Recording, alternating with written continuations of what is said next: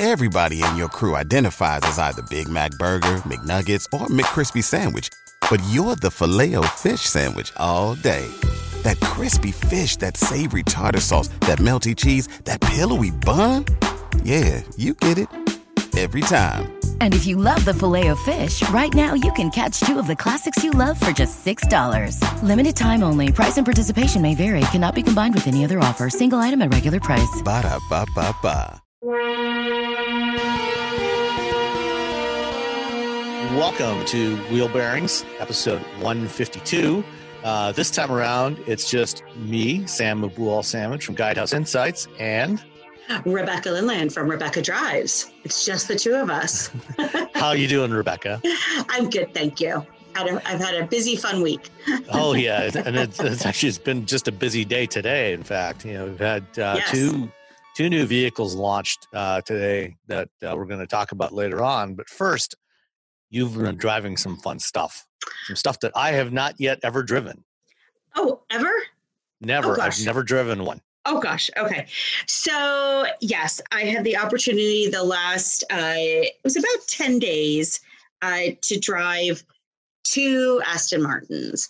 So I first drove an Aston Martin about three years ago.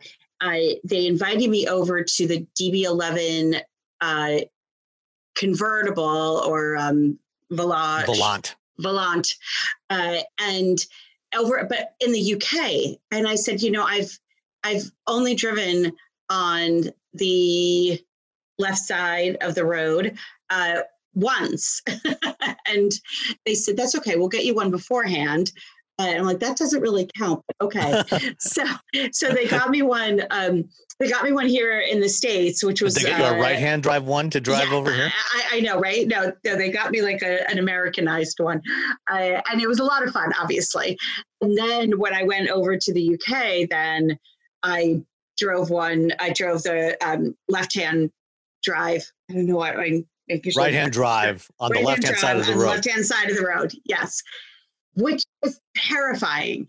Now, fortunately, I was with the absolutely delightful, lovely Lynn Woodward, who actually I spent a lot of time in the UK as a child. So she moved to the States when she was 15. She's much more well versed in in uh, driving because she goes back and forth quite a bit. And so she really guided me through. But we had more of those crazy roundabout things, which are actually a lot easier because at least you can follow the traffic. Mm-hmm. The, the concern, the issue that I had was turning because I didn't know where to look last, you know, and it was it, just when when you when you make right it here the challenge is when you're making left hand turns you have to look yes. to the right um, no wait you're making left hand turns you have to look to the left uh, before you cross over the traffic yes. over there it's the opposite you have to look you're when you're making right hand turns, you have to look to the right before you cross over. Yes. So I did actually pull out in front of a tanker that I ordinarily would have never done. But yes, so after one brief squeal, um, everything got back to that settled me down. so anyway, so um, I've I've I've gotten the chance a number of times, uh, thankfully, uh, due to some nice relationships I have with them, to drive um, the, the Vantage Coupe a couple of times. And this was the first time that I had had some time to spend uh, at home here, you know, as like a, I don't want to say daily driver, but so anyway, so the first one that I had was a, the Vantage Coupe, which, you know, it's this really cool, great looking little two door coupe. It is truly a two seater. There's no back seat to a proper sports car. Proper sports car. 503 horsepower, 4.0 liter turbo V8 eight speed automatic. Uh, unfortunately, because I would have loved to have had a manual. But you know, do they it, offer one anymore? They do. Aston oh, Martin okay. has vowed to always offer manuals. Yes. So um, yeah, now that was under Andy Palmer's tutelage, which we'll see what happens uh, with the new AMG guy. I, but you know, the car itself is just an absolute blast. I mean, it's it's small it's you know it's my my niece described it as nearly claustrophobic. And i'm like yeah it is but oh my gosh it's like just a little rocket ship. Like the thing's unbelievable right? It's so much fun. It just it just goes and goes and goes and goes and and it's just it's it's an amazing vehicle all around I think that um, you know there was a couple of things that I had. I was I was a little concerns I had. The visibility can be definitely tough in it. Uh, there's sensors all around which help, but visibility is it's not ideal. You know, like you and I have talked about a lot. Those high high belt lines, those really narrow greenhouses make for a fantastic looking vehicle. It does not make for a great vehicle to see out of, yeah. you know, but that's okay. The other thing that was a little surprising on this one was that it was actually it was noisier than I expected it to be. And I actually met Nicole Wakelin, one of our friends, our colleagues, uh, for lunch, and I had her go with me. And she she said the same thing. And I feel like I always comment on NVH, but she and that which is nice. I have an opinion on this one. Um, but it was just a little. It sounded like there was a lot. There was a lot of noise coming from the A pillar in particular. Like as wind the, noise. Wind noise, or, right? Okay. Yes, yeah. Wind wind noise, very specifically. You know, the engine, of course, is incredible. It sounds just unbelievable, and there's two guys at the Aston Martin factory that their only job is to tune the exhaust note, and they should definitely get Grammys because they're just gorgeous. The cabin noise, the wind noise in particular, and I felt like it was coming from the A pillar. Nicole said she felt like her window uh, needed to go back. You know, it's like she kept checking to make sure her, her window was uh, sealed up enough. Now, in, interestingly, I did not at all have that same issue with the next Aston that I had, which was the DB11, and that thing was a really tight little cocoon. So that that wind noise may have just been, you know, these are all hand built cars. I, and you know maybe there was just a little bit of an issue there, but um, otherwise it was you know incredible to drive. I the the infotainment system, which is not why you buy this car, it's really bad. it's very clumsy to use. It really needs an upgrade. There was no Android Auto or Apple CarPlay offered. It's it's really a little bit embarrassing, I think, for a car. Um, the Vantage, uh, the base price is 152 and change. The one that I drove was 192,000. Um, I felt like they really the the um, infotainment system. I don't know who supplies it, but it's really lacking. And you know, and again, it's not why you buy the car, but it, it was just it was you know in this day and age you expect a little bit better. I you know I mean what I find with the Astons is that there's, you know, they they are authentically driver focused. They are so responsive. There's such a feeling of surety on the road. Like they're really planted. You know, it's a wide base, even in this small car. The stance is so wide, and it's a little cliche, but you know, the tires are pushed all the way the corners. There's very little overhang. The proportions are amazing on it and you just you just feel like you're always in control with that driving that kind of car. You just feel like you're always in control. So that was really really cool. It's it, it's i always consider it a privilege to drive a car like an aston.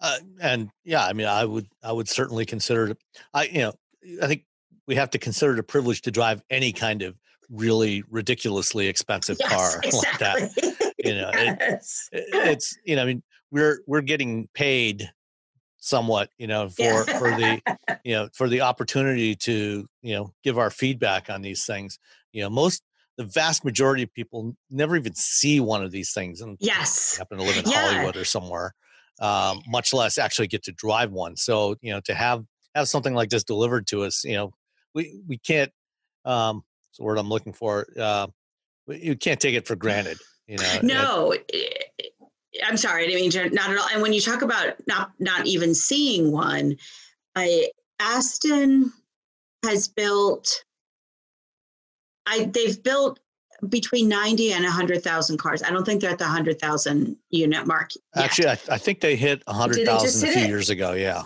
Well, no, because when I went to see them, they were at 80 because uh, I, yeah. I, I, I, vaguely seem to recall them hitting a hundred thousand a year or two ago. Okay, maybe they've just hit it. So when because when I went when I toured the factory, I they said that basically they've built as many cars in their life in their for their existence as Toyota builds in about 48 hours. yeah, that's that's about right. Yeah, I, I I recall when I was younger, uh, like you know this this was back in the 80s, I think, reading that they at that time they had just built their 10,000th car ever. Wow. Yeah. And this well, this is this is a company that's been in business for 100 years. Yeah, yeah, exactly. It's like a hundred and something now. Yeah, I mean, it's it is beyond exclusive. You know, this is definitely the kind of car that people come out and look at and ask you about and want to talk about. And when when uh, Nicole and I met for lunch, you know, somebody in the parking lot stopped and was like, can I just look at it? And I let him sit in it. And oh my gosh, like it's like it was really cute. You know, he was just so excited. And so it's really um, it is it's a it's a special it's a special brand and they you know for better for worse they've historically they've gone bankrupt Numerous seven or times. eight times right yeah. and and what's fascinating is that most of the time they're actually saved by their owners because there is such a, a loyalty and emotional attachment to the vehicles. And that's what the that's what these vehicles inspire in people. And so you know it's just it, it, they're they're really really unusual. And and we have to figure out uh, when you can drive one. So the next one that the, the next one that i had that i'll just go over briefly was the db11 v8 coupe. This one is actually more of a four seater. I mean it's i had my two, two nephews in the back. It is. I have my two nephews in the back. They were delighted. Uh, my my small, young four and eight year old nephew. yeah, not, not, not the twenty five year old. Not the twenty five year old. but you know, it's it's nice to at least have that as an option when you need it. Um, this one actually has the same engine in it. It's a you know the 4.8 4.0 liter twin turbo V8. The I liked the Vantage a lot. It was tons of fun. I adore the DB11 it's it has this brawny uh, elegance to it that's just such perfection to me. I just I absolutely loved it. And uh, both cars have uh, drive modes that you can put them in. So you can put them in GT, which is Grand Touring, which is a nice, you know, it's it's not soft, which I love. There's still a feeling of emotion to the road in GT, and then you put it in sport and just blah blah blah blah blah blah blubs even more and then you put it in sport plus and all you really want to do is go find tunnels like yeah. just to keep driving just because the sound of it is so incredible so the the DB11, uh, this one starts at 205,000. The one that I drove was 235. Um, funnily enough, it still had the terrible infotainment system in it, but it just, this one was one that, you know, I just drove it and drove it and drove it and drove it because I just loved it. I absolutely loved it. Again, it has a, it's definitely a bigger vehicle, it's a heavier vehicle. Uh, but there's a, again, there's just that elegance to it. Um, that's, I'm not even, I'm not doing it justice at all. I, you know, it's, the the both of the cars they're not daily drivers. You don't want to be driving these things every single day, running all these different errands. You know, the gas mileage is terrible. We don't care if you're spending two hundred thirty-five thousand dollars. Eh, if, you, if you can, if you can, if you can drop a couple hundred grand on a car, you don't care about gas mileage. You don't care about it. I, you know, but it's just, it's it, it, really is just they're, they're incredible vehicles. I, I, absolutely love them. So the DB11 wins out for me. Uh, you know, if you can spring for the extra thirty-five thousand, I'd go for the DB11. And you know, from a corporate standpoint, they are actually you know, the Vantage is a little bit of a disappointment. There's a lot of discussion about the front grille. It's enormous. It's very shark-like looking. I and I get that, but I can also see why somebody's in that price point and you're like, you know what? I'm gonna I'm gonna pitch out and go a little bit higher and, and go to the DB11 because it, it's just it's a it's just a, such a fantastic vehicle. Yeah, and the you know the DB11 has a little bit more of the uh, at least what has become the traditional iteration of the grill. It's more like the the Astons that we've had, you know, since the early 19 or since the since the mid uh, 1990s when the DB7 yes. arrived.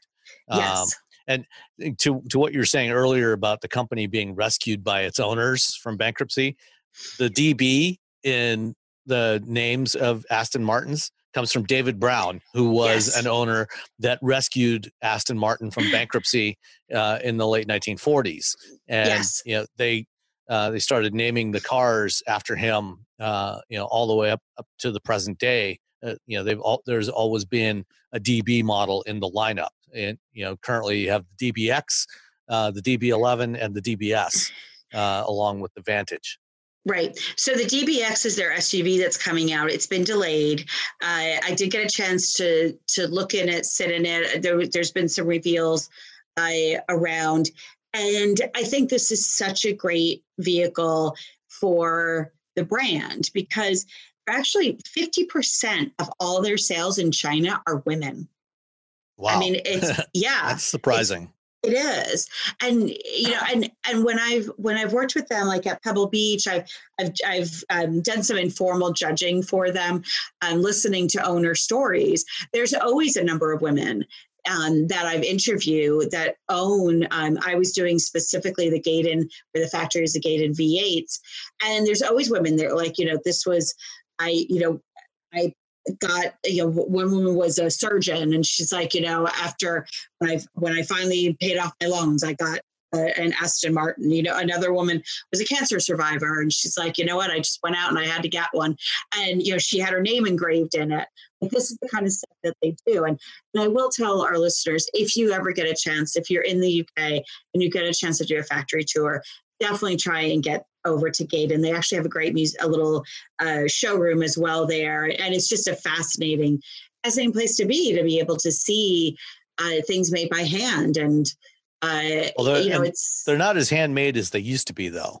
I mean, when I when I first read about Aston Martin, became aware of them in the early '80s uh, when I was a, a teenager.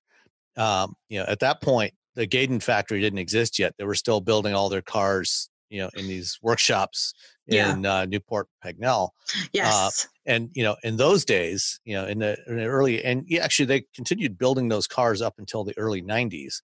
Uh, at that time, you know, the body panels they were not stamped in stamping presses; they were hand formed. You know, literally yes. Everything was. These were as hand built as you could get. You know, they they had a crew of of uh, craftsmen that uh, you know formed every aluminum body panel which is why en- they built 10,000 or less. yeah. Every engine was assembled by hand. They had four four people whose sole job was to assemble engines.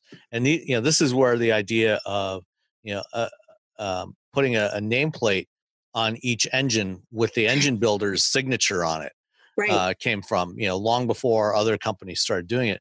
You know, they were doing it. And I don't know how, you know, how, if it's apocryphal or not, but, you know, I, I remember reading that you know, some Aston enthusiasts could tell by the way the engine felt and sounded which of those four guys actually built that particular engine. So a, a, friend of mine that uh, doesn't work there anymore, but but worked there for a number of years, he could actually tell who had done the hand stitching. He could oh, tell which just from looking at the stitches. From looking at the stitches, yes, wow. because whether they were right-handed or left-handed, and then he got to know them well enough to know which seamstress did which car. Yeah. Wow.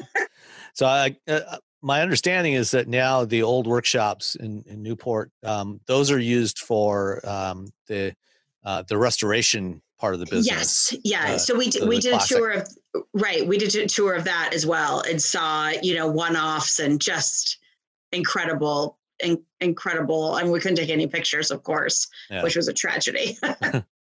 but yeah, it's it's really. I mean, it's a, you know it's a special brand, and they've had a lot of struggles, and, and more recently now that they're public. Their struggles, as we talked about on a previous episode with Andy Palmer getting the sack you know, it'll be really interesting to see how they do on the DBX launch. That is absolutely the most important important vehicle that this company has had in, in decades. Yeah, and that's that. The DBX is coming out of a new plant in um, Wales, I believe. I yes. Yeah. Um, yes. I'll get the name of it. Yeah. so all right. So Aston Martins, you approve? I approve. Okay. Go get go get one. I'll, I'll get right on that. Yes. I, on the other hand, drove something a little more pedestrian, but but still a hell of a lot of fun. I had the latest uh, 2020 Mazda Miata, and uh, I posted some pictures. I had it parked next to mine, you know, 30 years apart, and yet still very much the same DNA. So this is the the latest uh, generation Miata. Last year, for the actually for the 2019 models, they um, did an upgrade. So the the current the the current fourth generation Miata, I think, debuted in 2016, if I recall correctly. Uh, and then last year so. they, they got an engine upgrade. Um, so it's still a two liter four cylinder, but it went from 155 horsepower to 181 uh, and 151 foot pounds of torque. And I was fortunate enough to get one that had six speed manual in it, uh, which was absolutely lovely. Uh, I believe that that is the only way that uh, Miatas should be built. That is that is how God intended them. Yes, exactly. Yes, um, or or you know a five speed will do as well, which is what mine sure. has. But, yep. but, you know six six is good. Um, and I, it, the one I had was the Grand Touring. Uh, so the the Miata comes in in three trim levels now: the Sport, uh, which is the base model, uh, the Club, uh, which is the more hardcore. You know, this is this, if you want to do some track day work with it or really press it hard on the back roads. The club is the the one to get because that's got uh, the bigger. It's got the Brembo brakes and um, uh, strut tower brace and a few other upgrades to uh, to make it handle a little better. Why do they call it the club? Um, because it's it's the one that's intent you know intended if you're doing some club racing with it. Oh, uh, okay. So literally, yeah. it's like represents the racing club. Yeah. So it's it's okay. the most hardcore edition right. of the Miata, and okay. then the Grand Touring is the more luxury trim level. That it's got leather seats and things like that. Uh, but you lose you lose the um, the strut tower brace on that one. Not you know I mean for normal driving on the road, you know unless you're taking it to the track um, you're not really going to notice the difference with the, the strut tower brace. Uh, and the Brembo brakes are an extra cost option on that one if you want them. But, okay. you know, I mean, this car is so light that, especially for, you know, if you're driving it on the road, you don't really need the Brembos. Um, you know, like I said, if you're if you're going to really thrash it hard on the track or even on back roads, then the Brembos are great. Uh, you know, extra uh, uh, thermal capacity, always a good thing. But you know, I drove this thing around and just had a blast with it, just as I've had with every Miata. I had one last year that, and my also had a manual. I think they, I'm hoping that they only put manuals in the fleet, right? Uh, no, there there are some automatics in the fleet. Okay, mine was the convertible. Mine was the convertible RF. Okay, so the, that's the retractable hardtop or okay. semi-retractable hardtop. Yeah. yeah. So this was the soft was top. All sorts of fun. Yeah. I mean, it's just there's there. It's such a purist car. I love that. Well, the the soft top is really the purest one. The, the right, RF yes. is not quite as pure. No, no, but the Miata in general. Yes. oh, absolutely, absolutely, absolutely. Um, yeah, and the you know the soft top. This is this is the best soft top in the world. You know, there's a single latch. You know, right on the windshield header. Press a button, pop it back, and push it down, and you're done. You know, five seconds, and you're awesome. you're done. And then, you know, if it starts to rain or something, you want to put it up or you just want to park it with the top up, you know, just press the latch right over your shoulder, pull it up, twist it, and you're you're done. You know, very, very simple. Love uh, it. It's it's great. You know, and you know, the the thing the thing about this Miata compared to um the ones uh, you know, or at least compared to mine, you know, for example, uh, you know, contemporary Mazdas, you know, we've we've talked about this with all the other Mazda models, you know, at their at their relative price points, you know, they have probably the most premium feeling interiors you're going to find anywhere. Yes. Um, you know, in in their price segments. And the same applies to the to the Miata, you know. The one I had um, was the Grand Touring, you know, with with a, a bunch of options on it and with the delivery charge came to thirty-two thousand seven hundred and ninety dollars. So thirty-three thousand dollars. Yeah, and you know this, you know this feels, you know, it feels so nice. You know, you've got really great fit and finish, great materials in it, you know, but it still feels like a Miata, you know, like like a proper sports car, roadster, you know, very elemental. Um, you know, eh, you know, whereas mine, you know, I mean, for its time, you know, 1990, uh, you know, it was more hard plastics. You know, I mean, you didn't find materials like this in in a car that price point in 1990. Right. Um, so you know, and it's funny, you know, driving mine and the new one back to back. You know, it's still it is raw, you know, and it, it you know they they both feel very similar in a lot of ways, but you know, mine, you know, again, going back 30 years, you know, the way vehicles were built, the structures were not as solid. Mine feels almost delicate by comparison. Mm. You know, uh, you you close the doors, it doesn't have that really solid feel, and you know, and the you know the belt line on the new one is a little bit higher than on mine. Uh, so yeah, you feel like yours, you're sitting. Yours, like I remember, like oh, I felt like my shoulders were out of the car. Yeah, they, right? they are. My, mine are when I'm driving it, my shoulders are definitely out of the car, yeah. and that's not the case with with the the new generation ones. Um, but you know, you still when you put that top down, you know, you still have that perfect 360 degree visibility. You know, and the new one feels so solid. Um, you know, and it, it, feels like it could actually survive if you hit something, whereas mine, eh, not so much. Um, not not as bad as you know. I think you know if if you crash tested my Miata and Todd Lassa's um, Sprite, um, you know, I mean, it would be no contest. Mine mine would definitely win. But com- compare mine to the new to the new generation, totally different story. You could you know you could feel safe driving the the new one, right? Um, and you know, if you go for the base sport trim, uh, let me find that tab again here. The sport trim starts with a manual transmission at 26,580, um, 900 bucks for the destination charge. So 27, 27 and a half, you know, out the door. That's awesome. For a base one. And you're getting the exact same powertrain, you know, yeah. as what's in the club or the grand touring. Uh, you know, I mean, it's a it's a great bargain. If what you want is a really fun to drive sports car, you know that you can you can put the top down and just go anywhere. You know, it's it's fantastic. You cannot beat a Miata. You know, there's a reason why they came up with the the retronym. You know, for Miata. You know, Miata is always the answer you know, to, to, any question about what should I buy. That's awesome. Yeah. yeah, no, I think it's there. I love that kind of purist vehicle too. Like its only job is to drive well. Yes. You know, it's it's it's there's nothing utilitarian about that. And in the land of SUVs, it's really fun to get into a car like that. Oh, absolutely.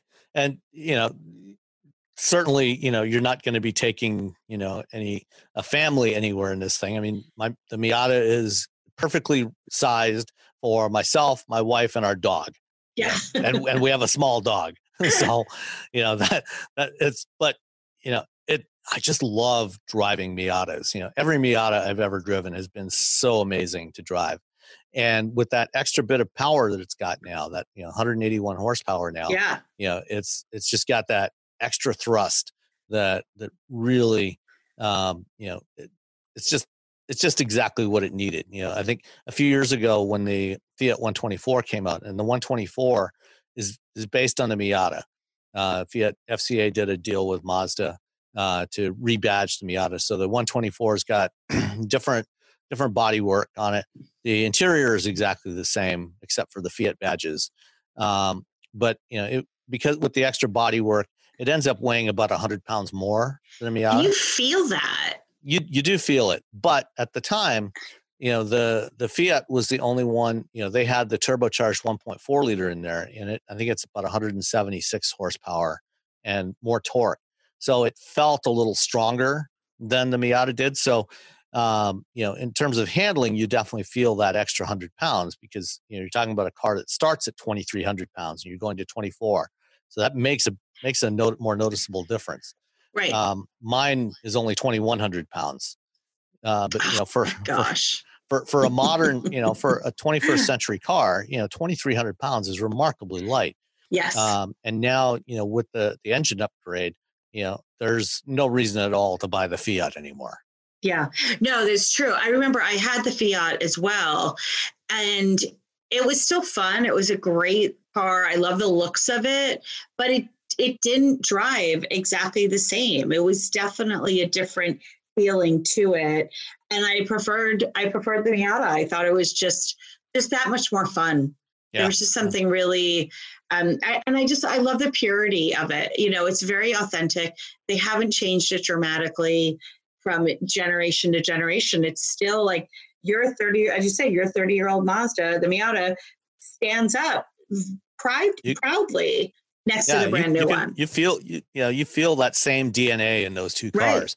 Right. Absolutely. You know, you know, aside from the improved body structure, you know, the other main differences are, you know, you've got a, a lined top, right. uh, you know, instead of you know an unlined top, and um, what was the other thing? I can't remember now. It doesn't well, there's, matter. There's probably I mean, there's more safety features and there's more regulations. Yeah, you got airbags, you, you know, and, right, and things like airbags that. on both sides. But no, I think it's fa- it's fantastic. That's awesome. With that out of the way, let's move on. Today was, as we mentioned earlier, was a busy day. There was two uh, product introductions. Uh, the first was a vehicle that was supposed to show up at the New York Auto Show, which uh, in April, which uh, obviously didn't happen. Um, and then the second was scheduled to debut at the Detroit Auto Show this, or last week, uh, which also for reasons we don't need to get into didn't happen. Um, and there's actually going to be several more product introductions over the next several weeks. But uh, let's start off with the Nissan Rogue, the 2021 Nissan Rogue, and we both saw the um, online introductions of both of the the vehicles we're going to talk about. What'd you think of the Rogue? So I really liked the way the Rogue looks. I think that it has more personality. Well, more, but it has more personality than the previous version of it for sure. And you know, this segment is really, really tough because there's a this is a, a compact SUV. There's a lot of competition in this segment. It's a it's the buyer doesn't always want a ton of personality in their car. This is kind of a, you know you that that dreaded term of like it's an appliance like it's kind of like my, this is the way i get from a to b but i feel like especially on the front end they've done a really good job of introducing a new i think it's a new design language it's, a, it's an updated version it's an updated version yeah. of it right but um you know i think the headlamps are really cool i just i think it looks really good i'll be really curious to see what it looks like in person. Um, but I think there's a lot of personality to it. It looks pretty modern and and very sharp lines, and I, I liked it. I think it looks cool. Yeah, you know, I mean, this this segment, the compact crossover, is you know, aside from um, you know full size pickup trucks, which obviously rule the roost in in North America, you know, this is the segment that has supplanted um, uh, mid-sized sedans as the biggest mainstream segment in the US. You know, where you know for 20 odd years the Toyota Camry was the best selling car in North America in the U, in US. And now it's the RAV4. The RAV4 right. sold, you know, over 400,000 units last year. Uh, and the Rogue in 2018 sold 412,000 units. Uh, dropped off to 350,000 last year, but you know, this is this is an enormous segment and it's there's a lot of competition in this segment. You've got the RAV4, the Honda CRV, the Ford Escape, the Hyundai Tucson, um, the Kia Sportage, the, yeah. the, Chevy Equinox. You know, even even the Equinox, which most people never Escape. even think about anymore. Right. Yeah, I, I, mentioned the Escape. Oh, sorry, even the Equinox, which hardly anybody thinks about. You know, right. sold 350,000 units it's last year. Crazy. You know, I mean, it's it's an enormous product segment, and it's a really you know it's really competitive. It is. And, it's an everyman car. You know, that's yeah, it's, it an, it's it's it's it's got something for everybody. It's the right size.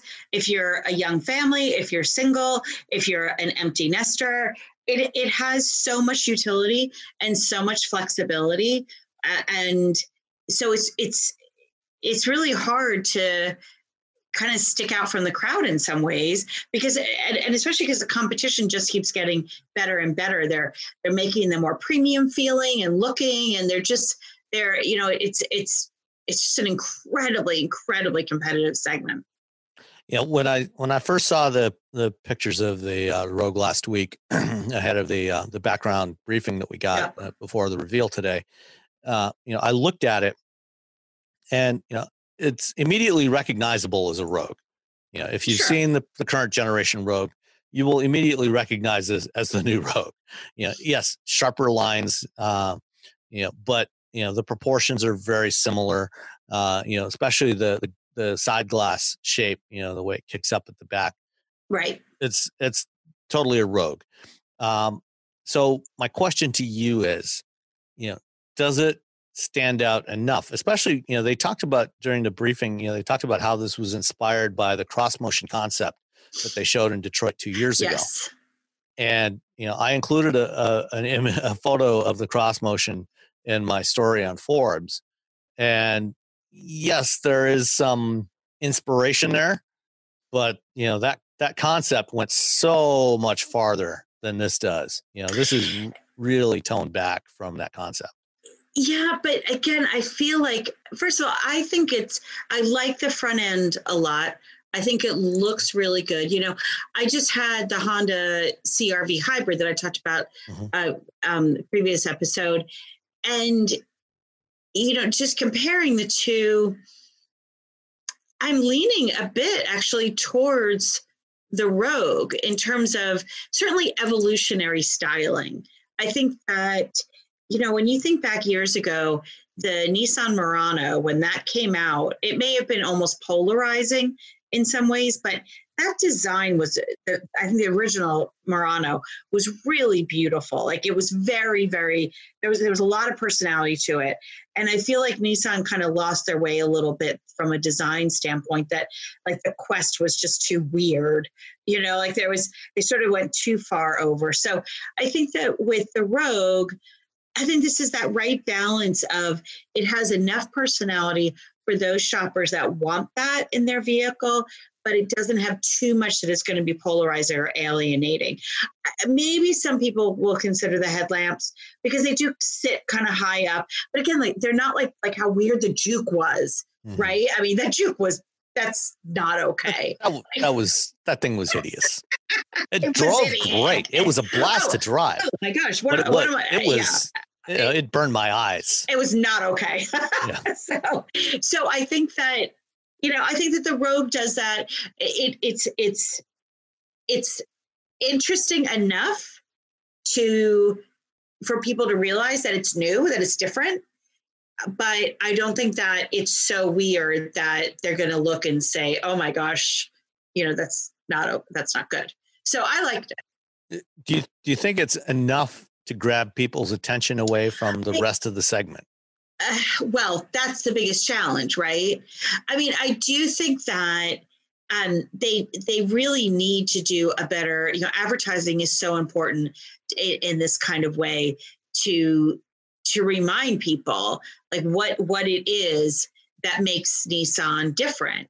So you know their their Pro Pilot Assist I think is really really cool, and they need to they need to work on their on their messaging of like what they have and what and why how is it how is this different than than a CRV or why should you buy this instead?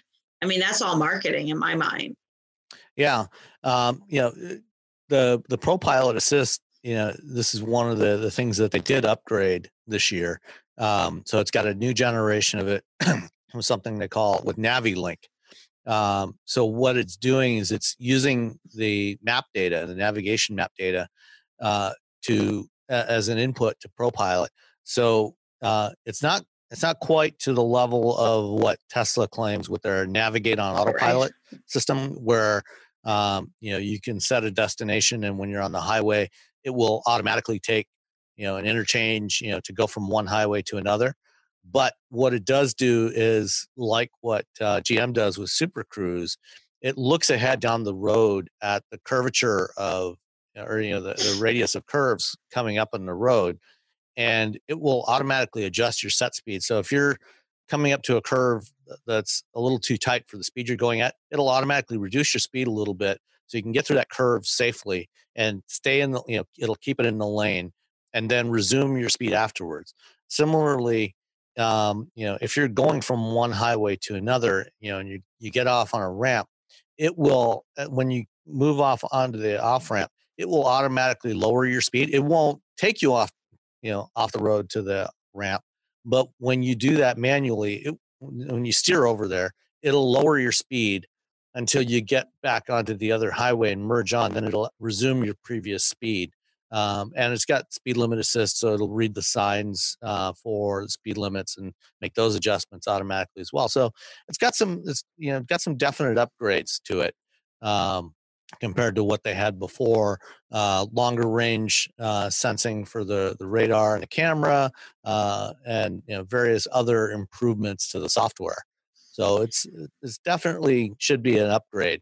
Um, but from a from a design standpoint, one other thing I wanted to mention, one of the things that they they highlighted during the the presentation was you know the what they call the the floating roof design, and this is a theme that Nissan's had for the last several years since the current generation Murano came out.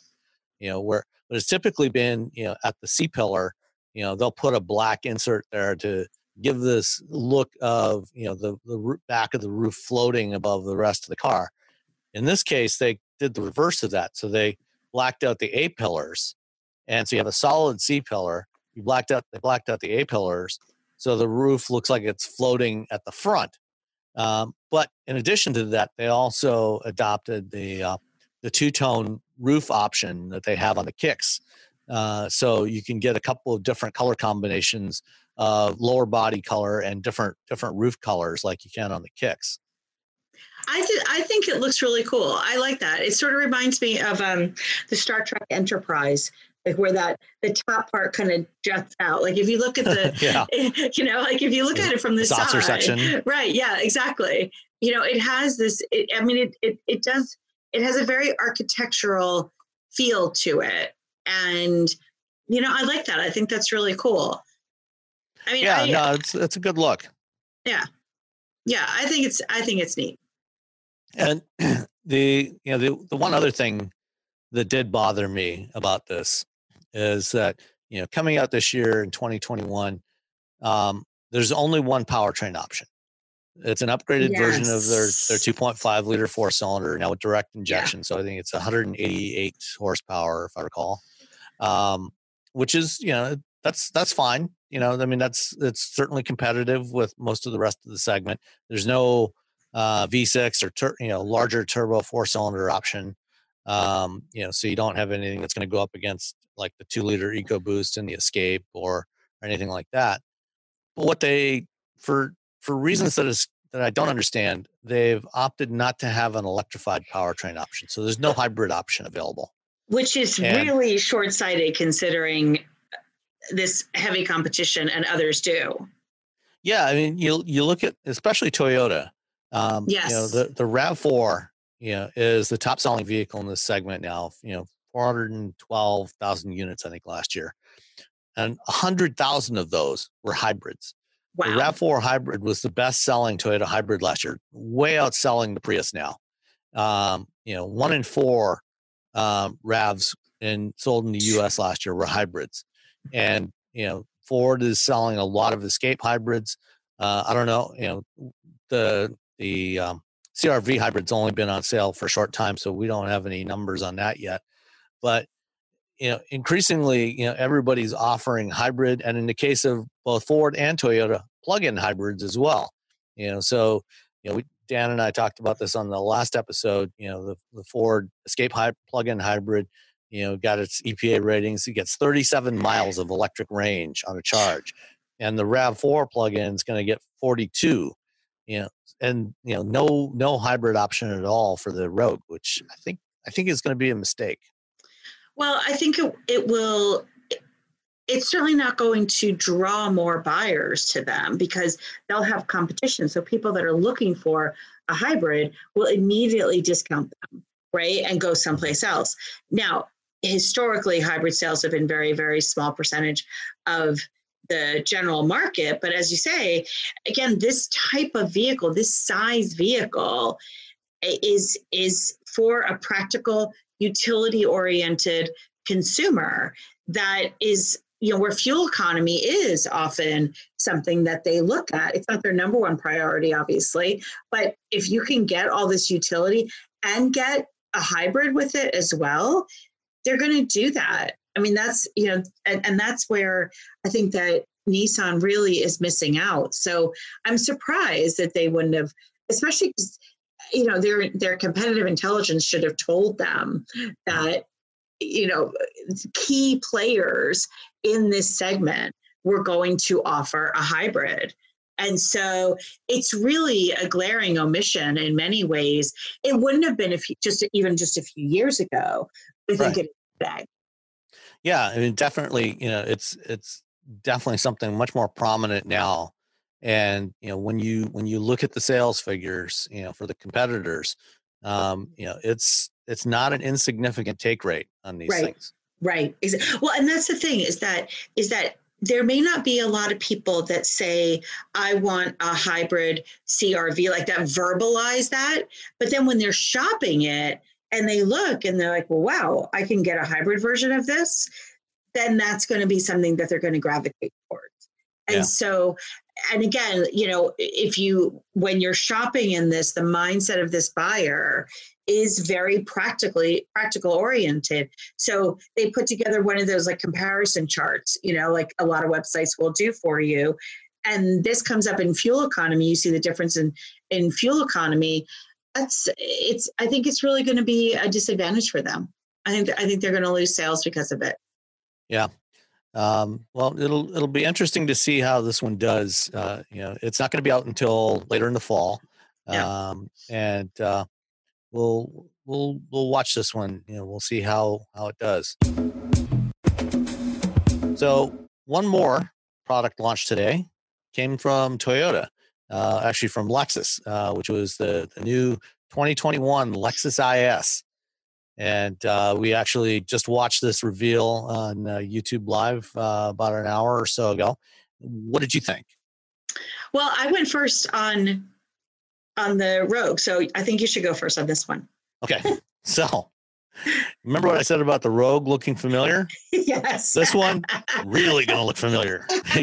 you may, you, in fact, if you don't look closely, you may have a hard time telling the difference between this and the current generation IS, which is not a not a bad thing. You know, uh, you know, I like I like the IS. I like the way it looks.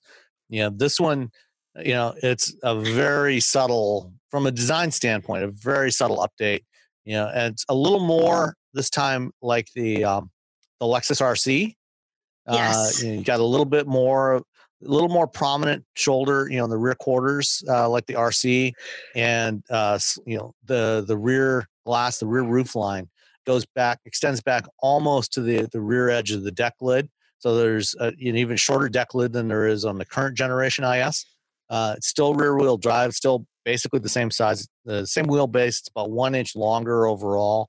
Um, but you know, you will immediately recognize this, you know, as an updated. It looks from a design standpoint externally, it looks more like a mid-cycle refresh than an all-new design.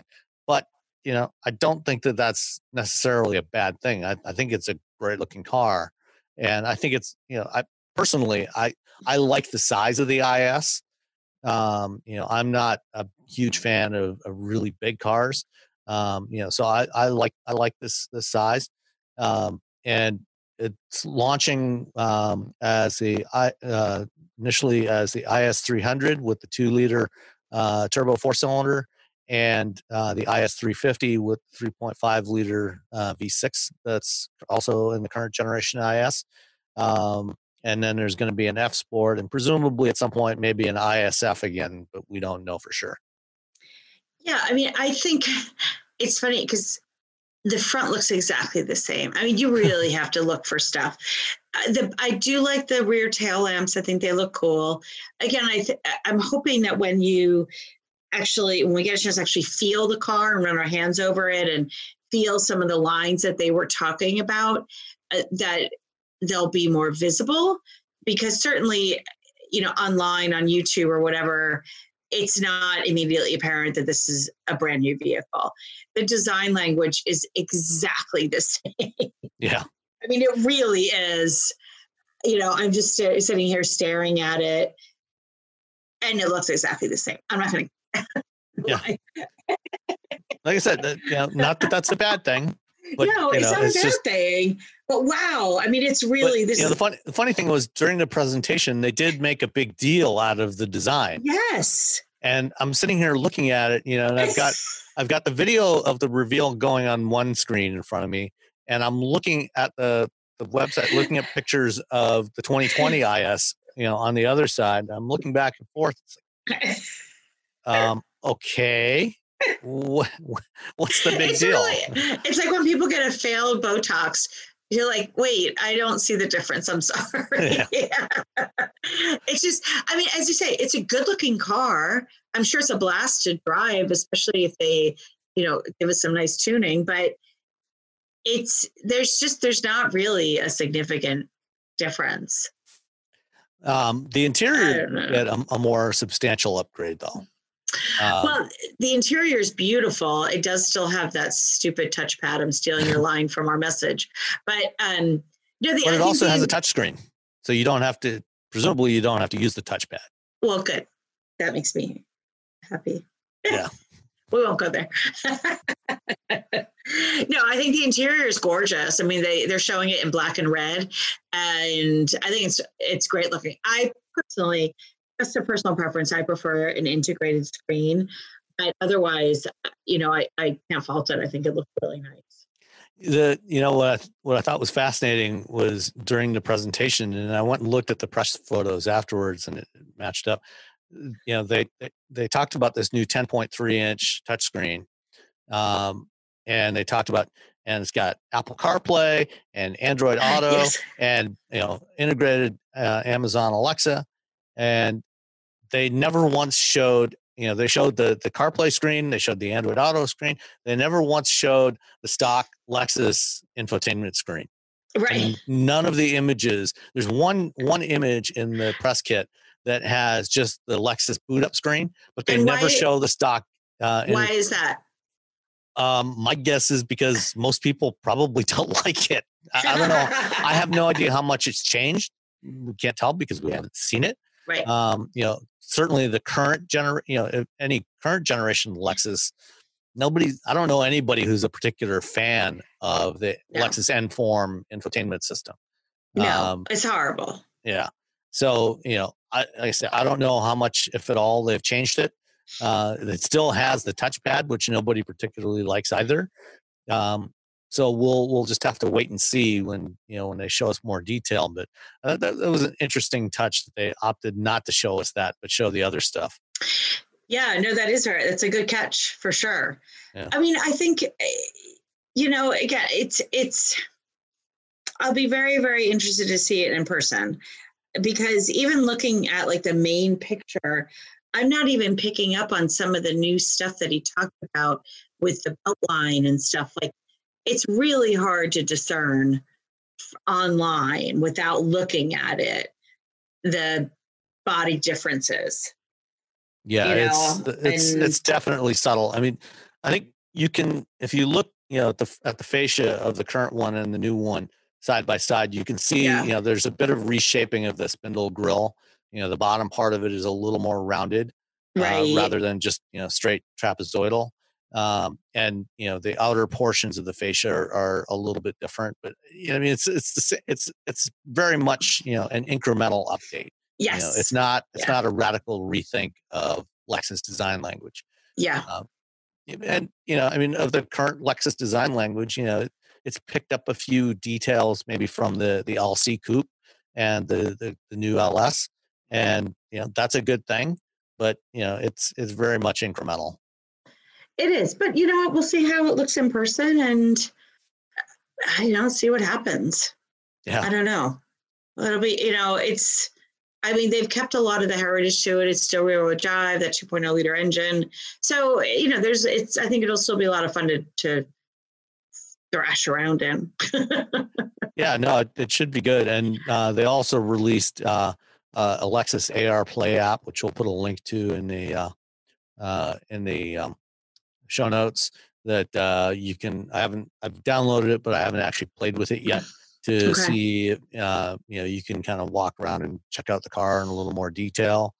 Um, and they also they talked about. Uh, you know, this is the first Lexus to debut the Lexus driving signature, uh, which it's not entirely clear what that is. Presumably, it's kind of just the whole feel of the car. You know, this is kind of the direction they're going with Lexus, make it a little more sporty than before. Well, they need it. They need it. Yeah. I mean, they do. You know, they, they've been so dependent upon the baby boomers for so long. And they need to have something that pulls people in like sort of you know like we were talking about with the rogue like give me a reason to buy this car especially with the declining demand for cars you've got to give a consumer a good reason to buy this thing and obviously the design language is not it you know the new because there's not enough of a difference. So they've got to get something from the driving standpoint then that that pulls people in. Yeah no absolutely. So, um, well, that's that's about it for now for the IS. That's you know you know the whole presentation was about 15 minutes, and unlike you know traditional in-person presentations, we haven't had a chance to walk around and poke around the interior or talk to the executives afterwards and, and learn more about their thinking. But uh, you know, it's uh, you know I, I think it's uh, I'm cautiously optimistic about this one. I, I think it'll be pretty good, especially you know if they can uh, infuse it with some of the same kind of fun to drive that's in the LC in particular. You know, infuse yeah. that into this thing. I mean, the LC is so great to drive. Uh, it is. You know, and this is a, a, you know a much you know at a much more accessible price point. You know, starting in the mid 30s. Uh, right. You know that it it should be it should be a hoot. Yeah, it will be. You know, one thing I did want to, and I, I mentioned this to you earlier on Slack. Um, there, I one gener at least one generation ago, I think it was 2016, that I remember driving the IS, and there was the bump out for the for the transmission. Oh, maybe? in the footwell. In the footwell, yeah. And it was it was from it being was it uh, like on the on the floor or on the so, side? So it was on the side. So I, my knee kept hitting something, and then I looked, and they had actually kept they kept the the so so when you sit in the driver's seat with the on the left hand side, it it kept hitting my right knee, like where like more mm. like and it was and they, somebody said it was because it was designed for right hand drive and they basically just took the steering wheel and put it on the left hand side and they didn't move this bump whatever it was causing this bump. So that's something that again like i i will when we get a chance to see the car that's the first thing that i'll do is to look to see if they've done a full adaptation for this market and for for left hand drive yeah, I, I, don't remember that being an issue, but it's been a couple but, years since I drove an IS. So. Yeah, but you wouldn't have felt it like I did though, because my seat's up further. Oh, okay so that was one of the things was that taller drivers their uh, their calf is is just is almost straighter and lower mm-hmm. whereas mine would be like right at that point so so taller drivers were much less apt to notice it than okay. somebody my size so i'll be curious to see it was, yeah, they did a good out. job yeah they did a good job with the online presentation though yeah, no, it was, it was well, well done. done. I mean, it was, yeah. You know, unlike I'm trying to remember. Uh, was it? Oh, it was the uh, the Hyundai Elantra. Uh, they, oh, when they did the one. updated Hyundai Elantra one. Yeah. This was very early on in the lockdown. This was in, in late March, early April. Um, you know, Hyundai did their they did an online reveal, and they basically did the presentation that they would do at a live event, except it was you know it was in an empty studio, oh, and there was you know obviously no audience there. Right. And it was really weird and creepy. you know, so they were they were doing the same show they would have done at an auto show or you know at a at a at a media event, but just with nobody there. Yeah, that's weird. You know, and whereas this one, you know, they had uh, a bunch of pre-recorded segments and they they edited it all together. Um, you know, they had Townsend Bell and Dave Christ from Links uh, Lexus um, you know, Townsend Bell drives one of the Lexus RCs in the uh, GTD class, and uh, so uh, you know it, it, was it was well well executed this time around. But uh, I'll be curious. There's you know we're going to be seeing a bunch of other ones. You know, last week for the Rogue, uh, Nissan just you know it was a media only one. They just did a Zoom call, a video Zoom call, and did the presentation on there. and uh, Ford's got a couple of uh, reveals coming up over the next few weeks with the new F one fifty the mm. next week or the week after. I don't know. After. I haven't got. I didn't get an invite to that. It's on the twenty third okay. uh, of June, and then the Broncos coming up on July 9th. Right. So, uh, curious to see what they do with those two. For sure. For yeah. sure. All right. Cool. All right. Well, thank you so much, everybody, and uh, you know, keep tuning in, and and we'll have more more content for you. Thanks, everyone. Bye. Bye.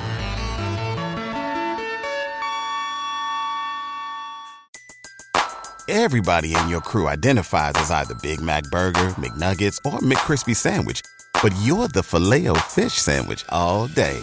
That crispy fish, that savory tartar sauce, that melty cheese, that pillowy bun. Yeah, you get it every time. And if you love the Filet-O-Fish, right now you can catch two of the classics you love for just $6. Limited time only. Price and participation may vary. Cannot be combined with any other offer. Single item at regular price. Ba da ba ba ba.